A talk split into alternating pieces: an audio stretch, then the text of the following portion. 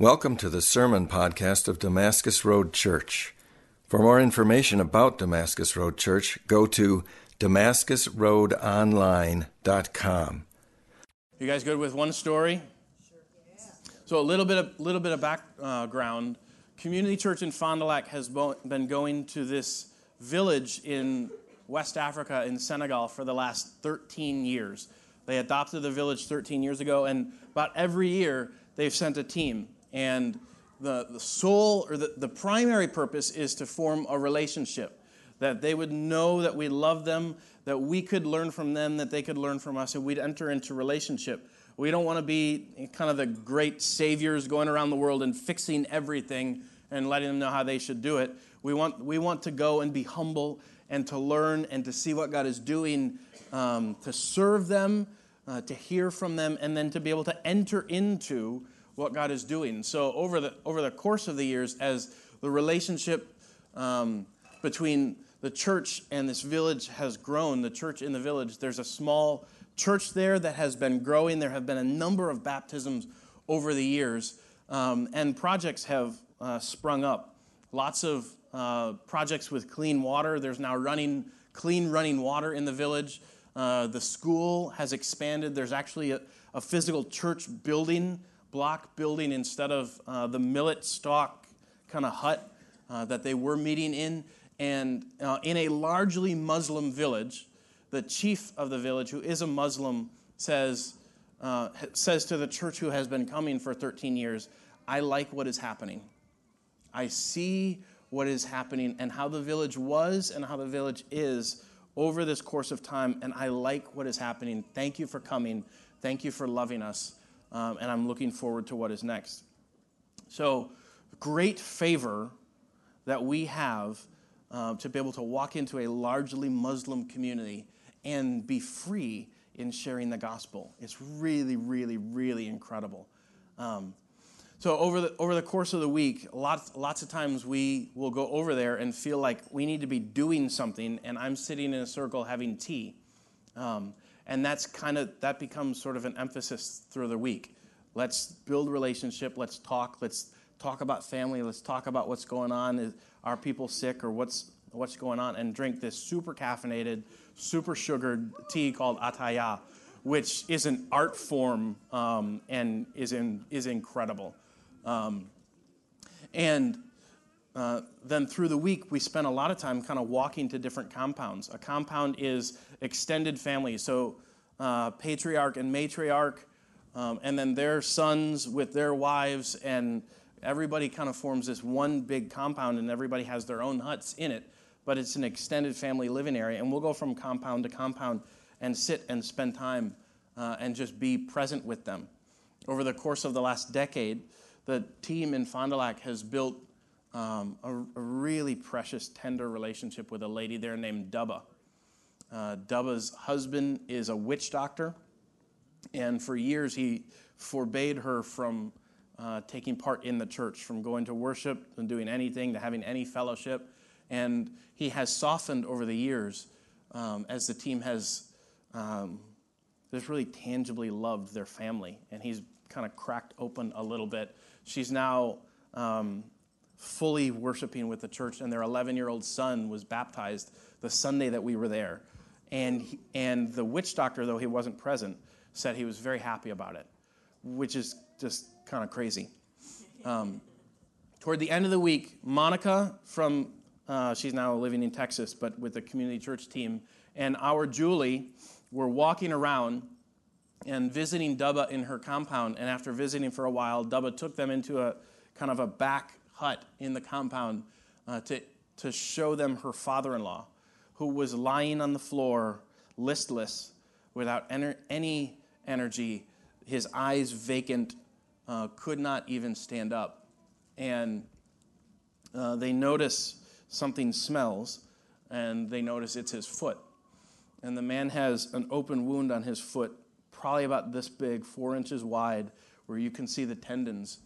Um, and infected, and uh, I'll save some of the detail, I guess. Um, and he's likely in septic shock right now. Community Church, it just so happened coincidentally, on their team, on our team for the week, had a podiatrist along. Yeah, there's no coincidence, right? So Monica and Julie come out and say, guys, we've got a guy with a foot problem. Anybody know anything about that? um, and so our foot doctor walks in and is able to assess the situation um, and very, um, a real bad situation, saying, as it is, uh, this man is heading toward his grave within two weeks. Um, I think if we could, if we can treat him here, he's got a better chance. They can clean it every day. I can give them some pain reliever, some general antibiotic. I think he can. I think he's got a good shot.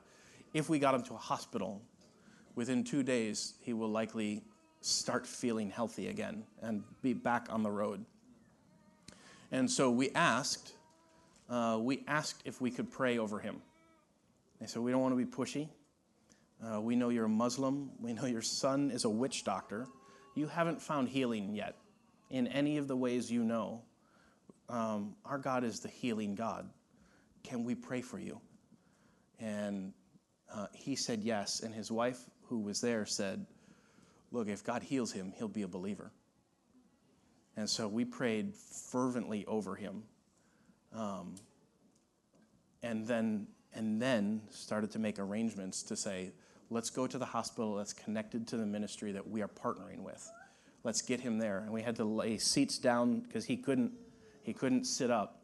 And we we got him back to the hospital and then we left Africa. And so we're waiting to hear word.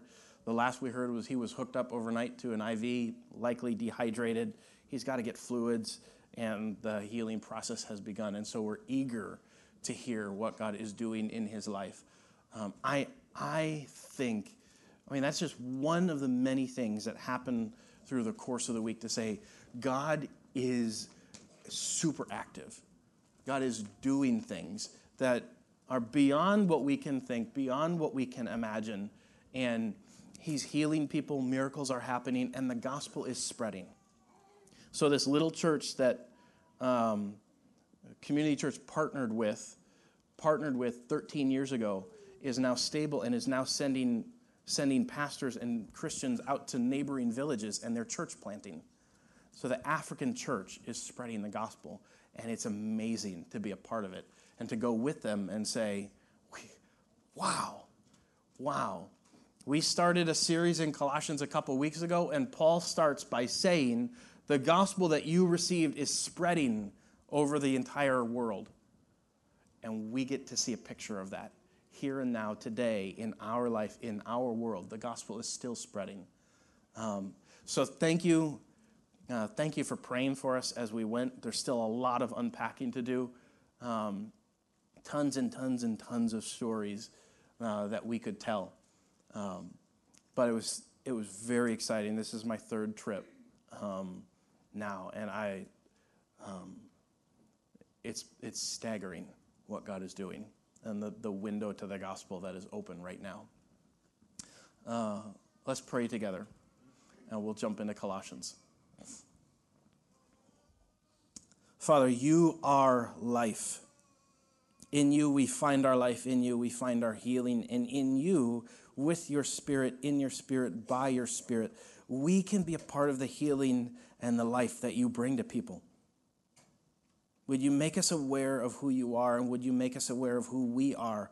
And would you help us to be ever growing in that and ever faithful in that? That we would sense you and follow you, that we would live in your power and in your authority. Thank you for the way the gospel is spreading. Thank you for the way that you are still, still today active in our community and around the world. We thank you for the church in Goodell, worshiping with us today, calling out your name, opening up your word, and clinging to you. We thank you for that time. We thank you for this time. Help us to see you this morning, we pray in Jesus' name. Amen. My freshman year of college, somebody recommended uh, that I read and study through the book of Ephesians. And I was so biblically literate at the time that I opened up to Ecclesiastes and read through it. And they asked me what I thought, and I was like, that's a super depressing book. I don't know why we're studying it. She's like, I don't know what you just read. Um, like, oh, Ephesians. Yeah, got it. And I went back and I started reading Ephesians, and Ephesians, um, I will be honest with you, and uh, a little bit vulnerable and a little bit embarrassed to say that when I opened up Ephesians, I was super bored. I read through it and I wanted to be like, God, tell me what to do. Tell me how to live. This is supposed to be directions for life, a guidebook for life. You know, how am I supposed to follow you and uh, how can I be faithful? And all, you, all we're doing is talking about you right now.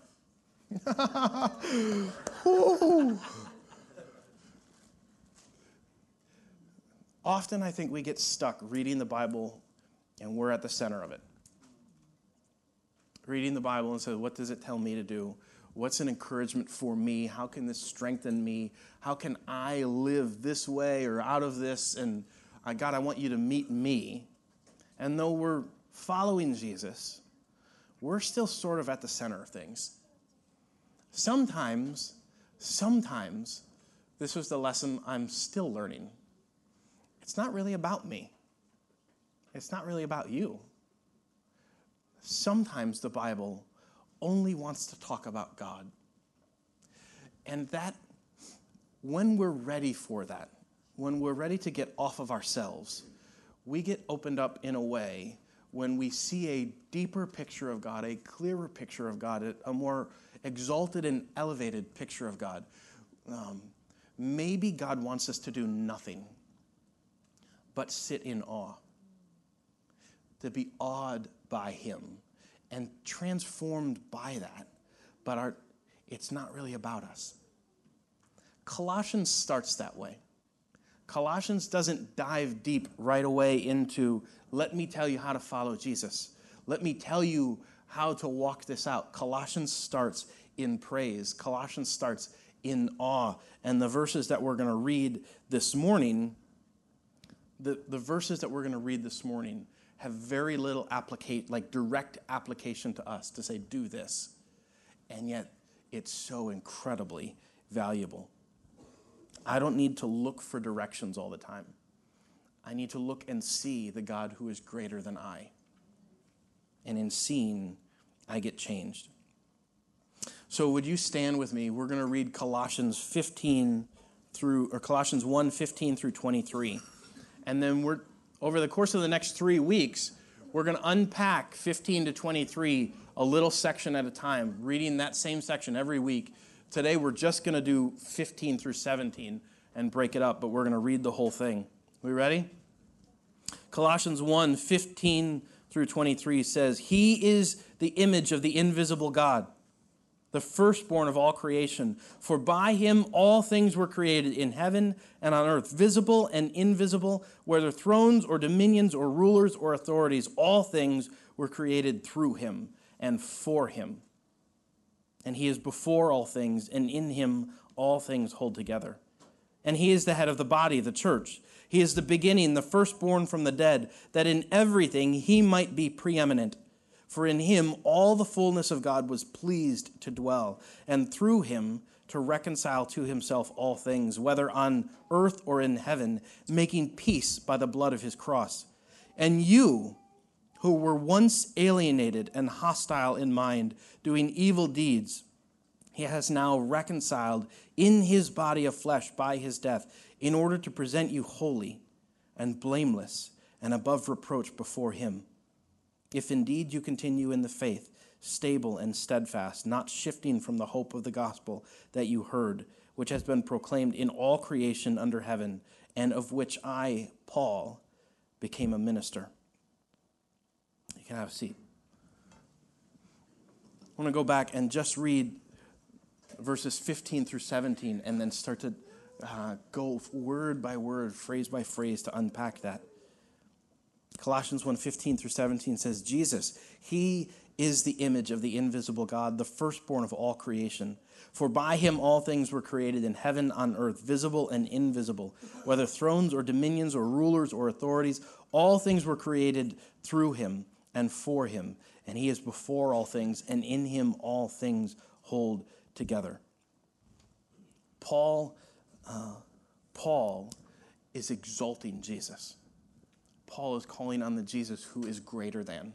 We talked about how we often have a Jesus and kind of mindset that I like Jesus and this other stuff, like going to a buffet. I really like that, but I, I want a little of this and I want a little of that and I want a little of that. And Paul is confronting that kind of mindset, the buffet mindset of Jesus and mindset. He's saying it's Jesus, period.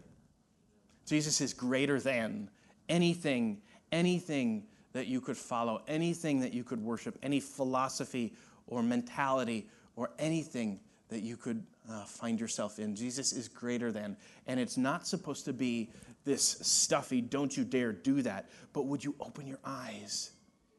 Would you see what Jesus is, who Jesus is? Let him be magnified in that.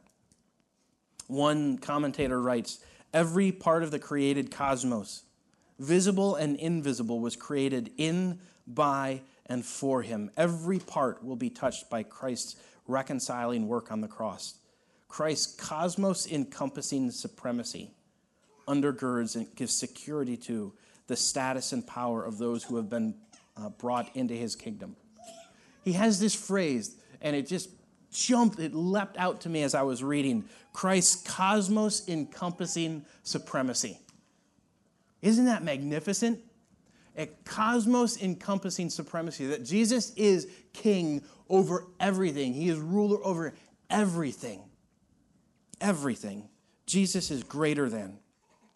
And this, these verses begin in 15 with this phrase Jesus is, he is the image of the invisible God. Now, how can an invisible God have an image? We, that's like an English kind of, I don't, I don't get what you're doing here. In the language of the day, uh, something that bore an image of something else wasn't just like the mirror image, but it was like they are a representation. They are a representation of this thing. So Paul says he is the image. Jesus is the representation of God, he is the exact representation. To simply put, to see Jesus is to see God. To see Jesus is to see the Father. To know Jesus is to know what God is like. To watch Jesus is to see how God operates. In Christ, we see who God is creator and redeemer. What God is like, that He's full of mercy and love, and what God does. God is the one who sends His Son to rescue people from the dominion of darkness. And He brings the uh, reconciliation of all things, of us and of creation, through His death on the cross. That's what God is like. And in Jesus, we see that. Paul will have nothing to do with Jesus and. Clearly, in this passage, he's shouting out, Jesus is greater. If you want to know what God is like, you dig into the Bible and you, you look at Jesus and you soak in Jesus and you watch Jesus and you listen to him, and you will see that he bears the image of the Father. There's another interesting piece to that because human beings were created in the image of God, right? We were created in the image of God. And so we are a representation of God. Are we a perfect image of God? no, we are broken. And it, sometimes it seems like, is there any sliver left? Is there any likeness left. And yet God says, I made you in my image. We have the divine in us, that God planted himself in us, and we bear his image. And yet, Jesus, Jesus is what God intended for humanity a perfect representation of who he is, all of who he is. is seen in that. So while broken, bearing God's image, we would say the closer the, the closer we get to Jesus, the better we do as image bearers. The farther we get from Jesus, the more broken that picture becomes, the more broken that image uh, gets. It says, He is the image of the invisible God, the firstborn over all creation. And again, here, I think we get thrown off by thinking that this word is simply about adding the two smaller words together firstborn. So I am the firstborn of my parents out of three boys. And uh, clearly, that carries with it the other meaning of firstborn, meaning supreme, having great value, right? So there's a sequential order of things, and then there's a status order of things, both of which I encompass, and my brothers clearly identify. In the Old Testament, firstborn had the meaning of one who is supreme. One who is supreme. And it offers it also refers to one who has a special place in the Father's love. So in Exodus 4, uh, God calls Israel his firstborn son. That's a metaphor for uh, I, I'm putting a special status on you. I'm putting a special worth and value on you, and I will look at you as supreme over, over all other people groups right now so that you can bless all other people groups. I have a job for you. And listen to the language in Psalm 89, verse 27. Talking about the offspring of David, who would one day sit on the throne. I will make him the firstborn. I will make him the firstborn. Like I'm going to impart this status upon him. I'm going to make him the firstborn, the highest of the kings of the earth. This is not, not as much about birth order as it is about supremacy. It can't be about birth order here because that would make Jesus a created being. And a couple verses later, we're reading everything was created by Jesus. So he's separate from the created order. He's greater than the created order. He's supreme over the created order. He is the firstborn, and he has that status. Because Jesus exists before all things, one can't rightly say, uh, as I don't know if you're into church history, one of the earliest church heretics in the second century was a guy named Arius. And he said, There was a time when he was not speaking of Jesus. There was a time when Jesus was not, that he was the first of creation. And that's, if you take that sequentially, you could come out with that conclusion. But that is not consistent with what the Bible says, with what the Bible declares. As the pre existent one, as the one who has always been, Jesus is Lord of the universe.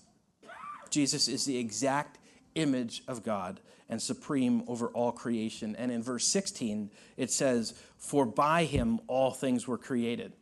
So we're knocking out that uh, sequential idea. By him all things were created in heaven and on earth, visible and invisible, whether thrones or dominions or rulers or authorities, all things were created through him and for him. By him and through him, it says. By him and through him all things were created. So you go back to Genesis 1, and God is speaking and God is creating, and you know who's active in that moment? Jesus. Jesus was there at creation, and he wasn't just a spectator to creation. By him and through him, all things were created. So Jesus is called in John the Word of God, right? In the beginning was the Word, and the Word was with God, and the Word was God. And in Genesis 1, it says God opens his mouth and spoke things to, into existence. That the Word brought everything into existence. I think that's Jesus on display right there. By him and through him, all things were created. Paul's language uh, mirrors Genesis 1, and it's also really, really, really cool to look at Old Testament wi- uh, wisdom literature where wisdom is called the craftsman, wisdom is called the master worker. If you look at Proverbs 8, uh, it talks about wisdom being there when God uh, created the beaches and the ocean and created the mountains and doing things. And it makes the statement says, I was there. I was the master worker. I was the craftsman. And Paul's modeling that language to point to Jesus. For Paul, that craftsman isn't just a figure of speech. Paul knew Jesus personally.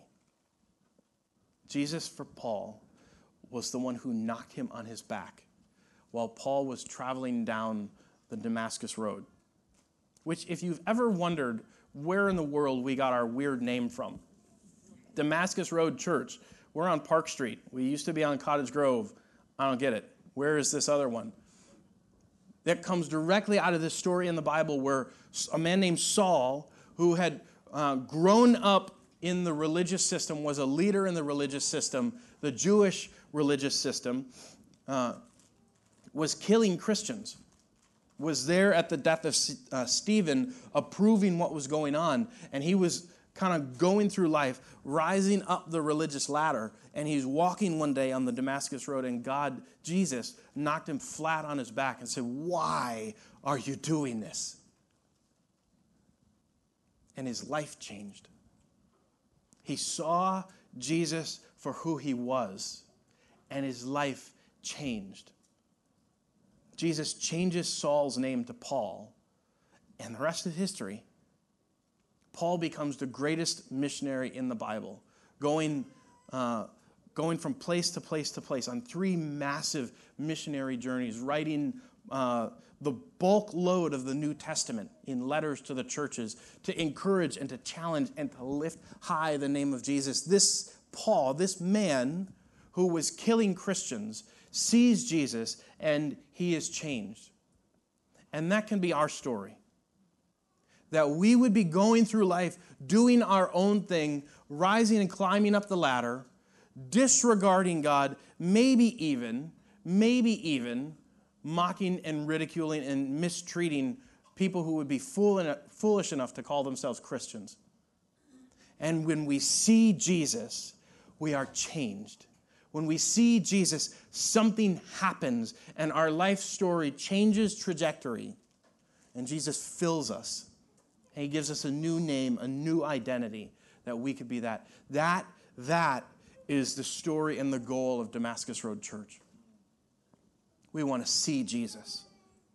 And we want our identity to shift into him.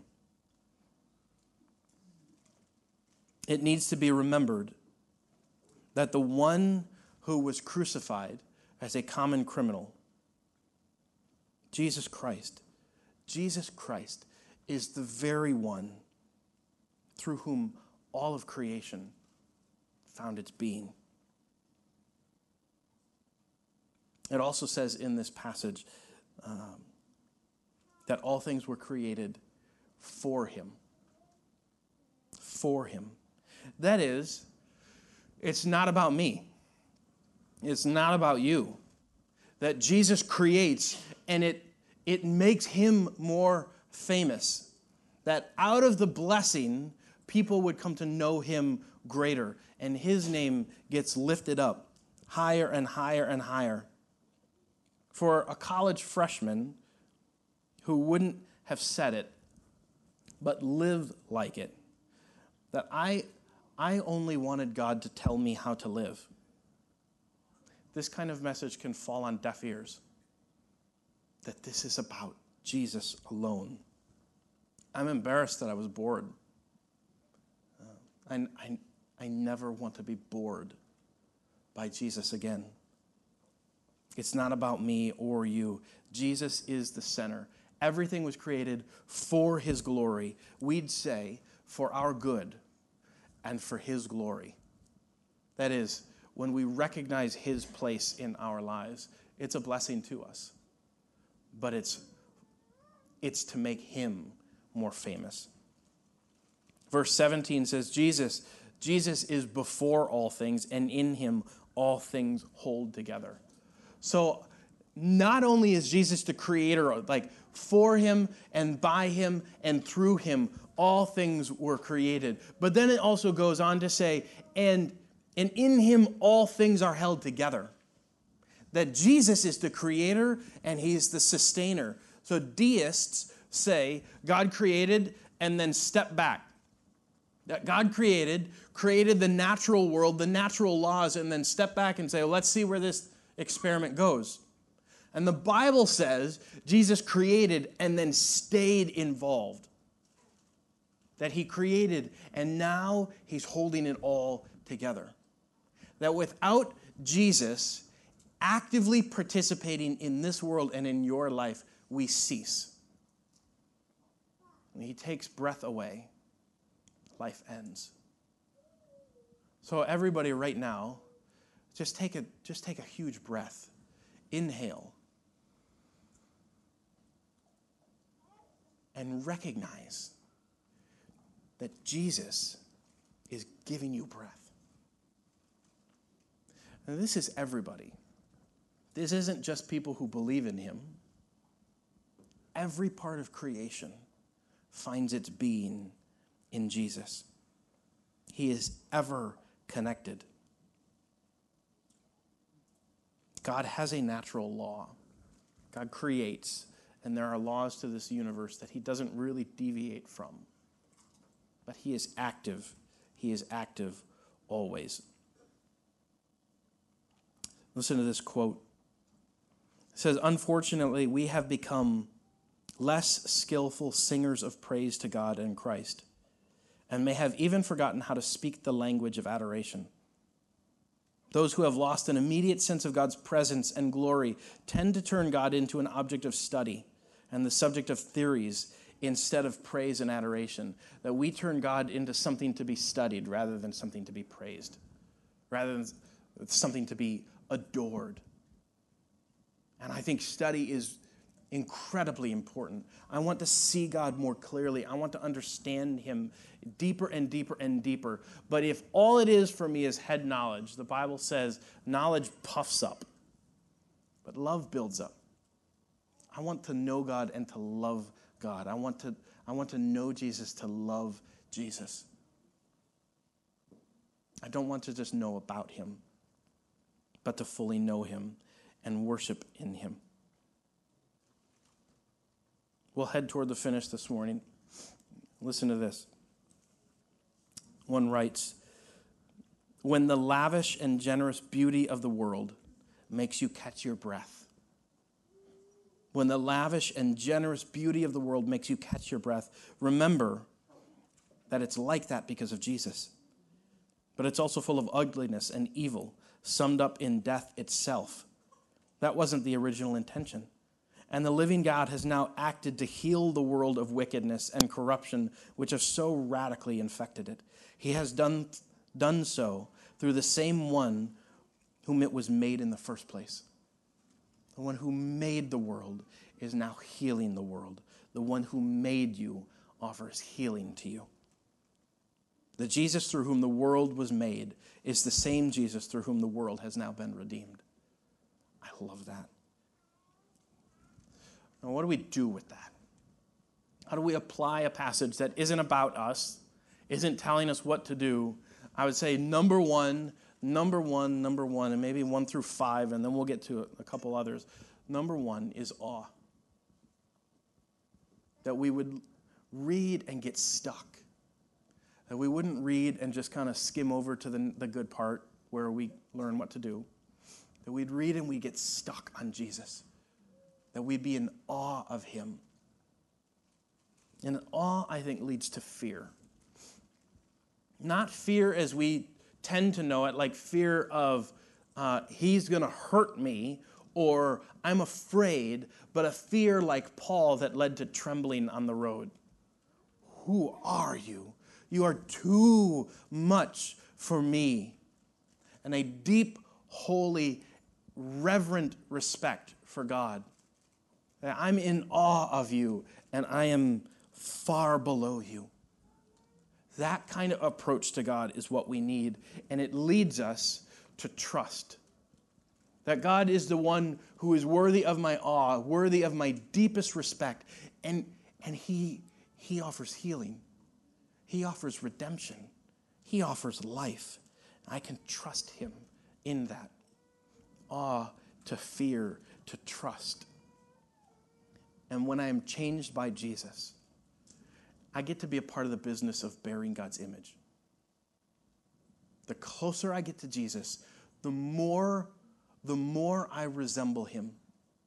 The more I'm able to make him known, the more I'm able to help people see what he's like, share what God is like, see it in my life and tell it through what is going on. I want to I want to be in awe of him and I want to fear him and I want to trust him and then I want to share. I want to show what God is like. And there's a power there.